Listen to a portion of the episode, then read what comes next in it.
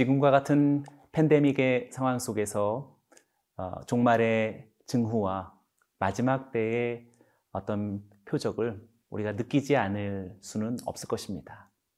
우리 모든 교회와 성도들은 오늘날 우리들에게 나타나고 있는 이러한 상황과 또 이러한 정세들을 그냥 우연으로 여겨서는 안 될 것입니다. 건강한 종말에 대한 바른 인식과 그리고 이제 종말의 교회와 성도로서 합당한 경건한 아, 그리스도의 신부된 삶이 너무나도 필요할 것입니다. 오늘로부터 다니엘서를 우리가 묵상하게 되겠는데요. 너무나 합당한 말씀의 인도함이라 생각합니다. 우리의 앞날을 계시해 주시는 하나님의 말씀 속에 우리가 흠뻑 젖어들기 원하고 그리고 이 세대에 어, 정말 하나님께 기뻐하시고 그리고 이 세대에 복이 되어지는 그러한 종말의 성도와 마지막을 기다리는 어, 순결한 신부로서의 어, 우리 성도들이 되어지는 우리 모든 동역자들이 되길 원합니다. 그러한 삶이 시작되어지는 오늘 이 주말 아침, 주말 하루가 되기를 주의 이름으로 축원합니다.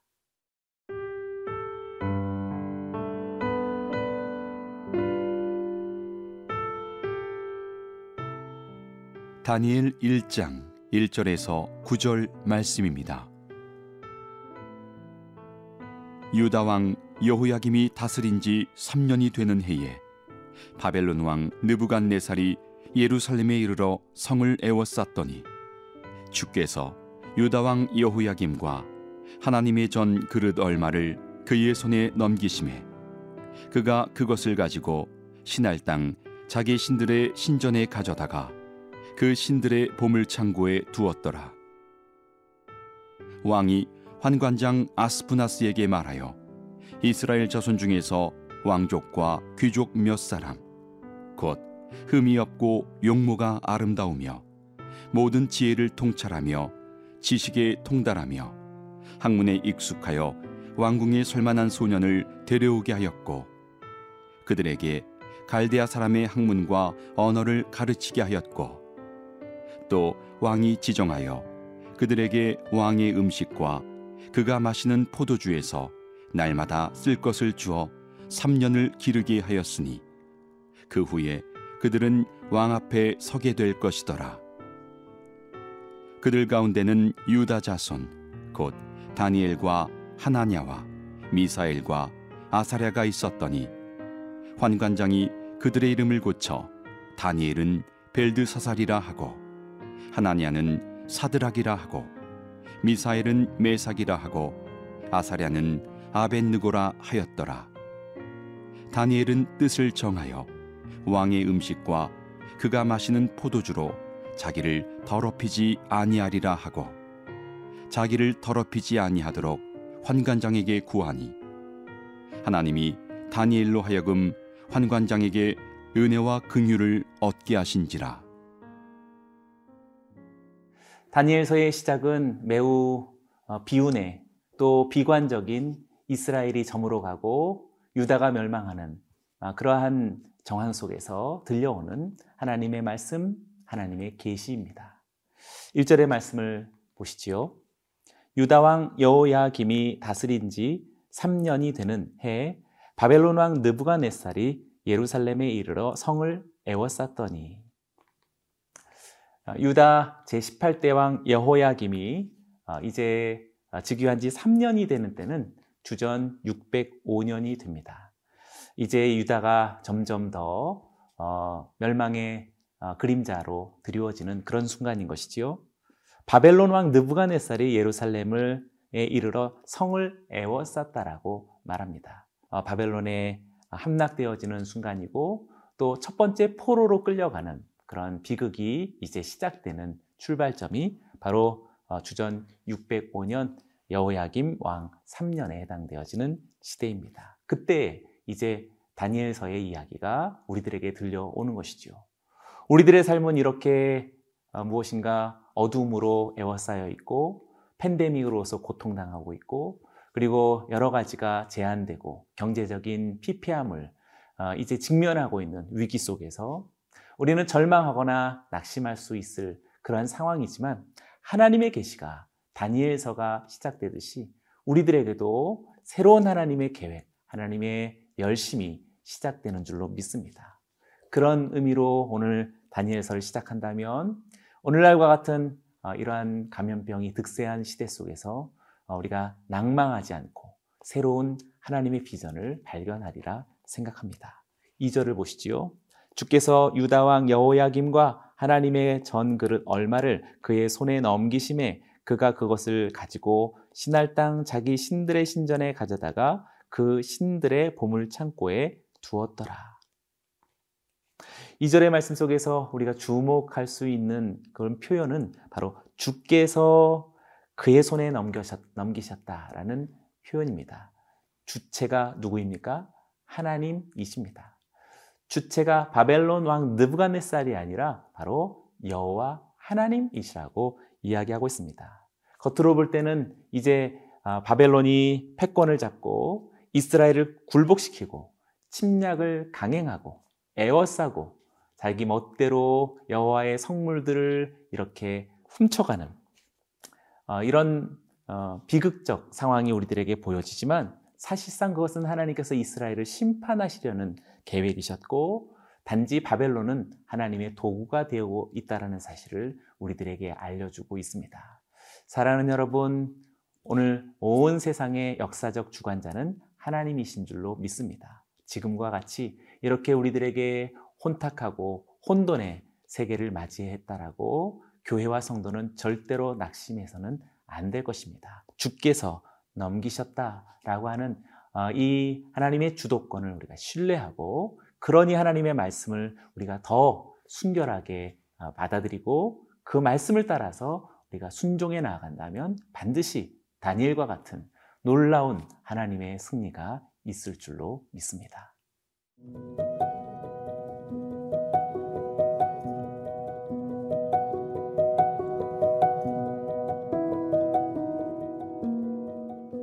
이렇게 바벨론이 애워싸고 또 포로로 어, 이끌어가는 그리고 멸망을 눈앞에 둔 어, 이스라엘 유다 땅에 비로소 본문의 주인공인 다니엘이 나타나는 배경이 어, 소개되고 있습니다. 3절과 4절을 읽어봅니다. 왕이 환관장 아스프그나스에게 말하여 이스라엘 자손 중에서 왕족과 귀족 몇 사람 곧 흠이 없고 용모가 아름다우며 모든 지혜를 통찰하며 지식에 통달하며 학문에 익숙하여 왕궁에 설 만한 소년을 데려오게 하였고 아, 그들에게 갈대아 사람의 학문과 언어를 가르치게 하였고 다니엘과 세 친구가 아, 이제 오늘 이 배경 속에서 등장하게 되는 것이지요. 배경은 바벨론 왕실에서 아, 관리 후보자들을 이제 발탁하는 것입니다.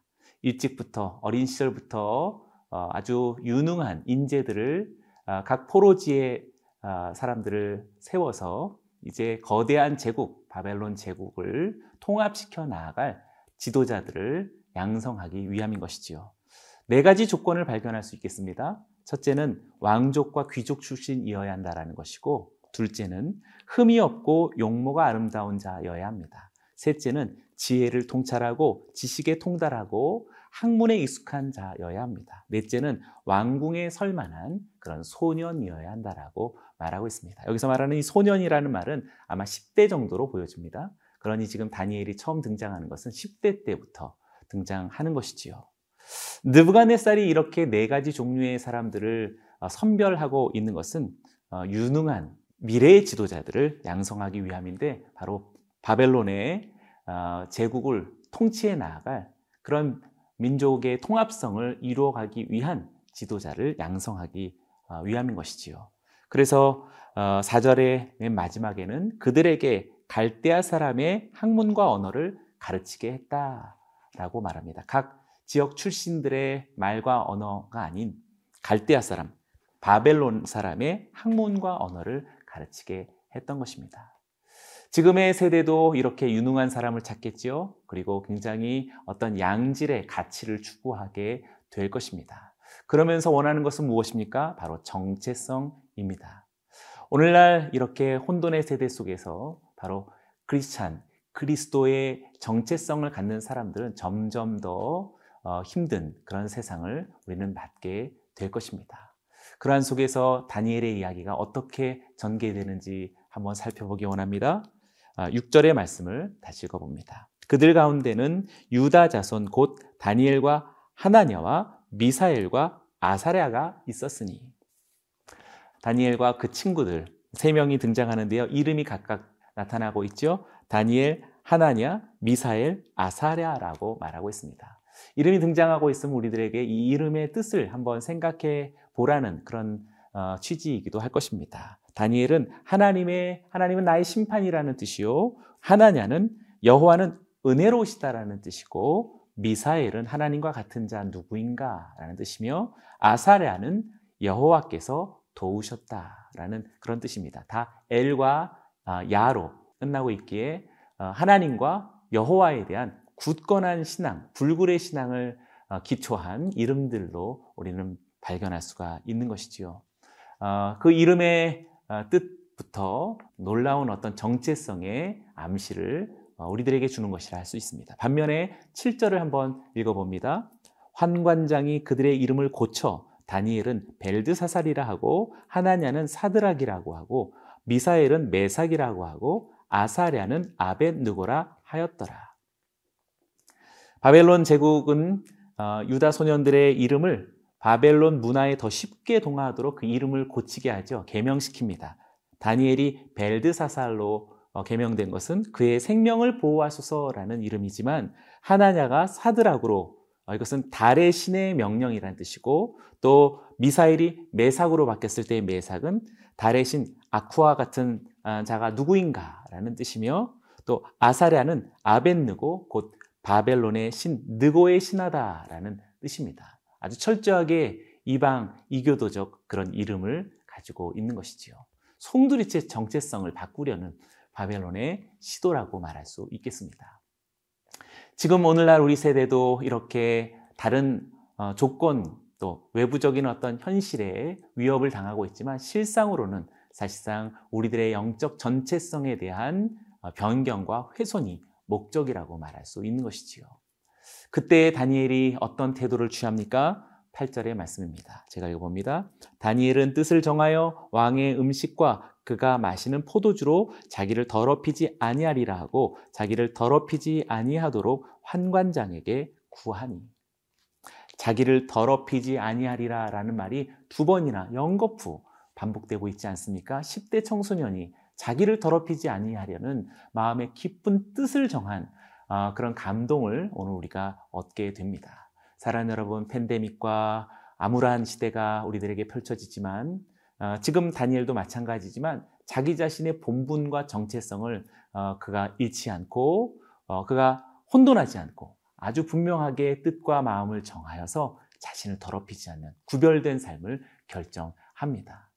저와 여러분들에게도 오늘 이렇게 이 세대를 본받지 않고 이 세대가 알려주는 아, 그러한 정신을 따라가지 않고 우리도 주님 앞에 성결한 하나님 백성의 정체성을 준비해야 할 것입니다. 결과는 무엇입니까? 구절을 보십시오. 하나님이 다니엘로 하여금 환관장에게 은혜와 긍휼을 얻게 하신지라.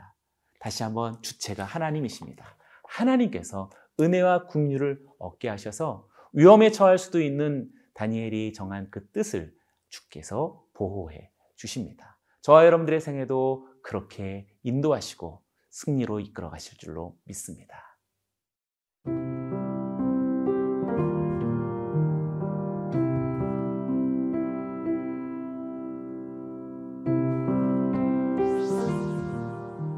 살아계신 하나님 아버지, 시대가 어둡고 하나님 환란을 맞이하고 있습니다.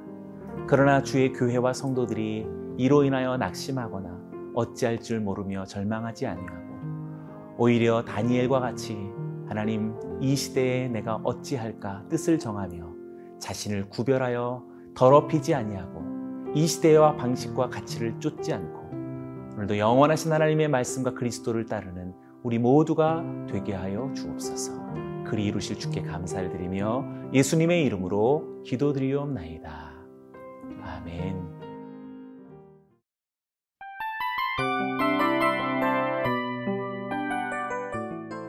이 프로그램은 청취자 여러분의 소중한 후원으로 제작됩니다.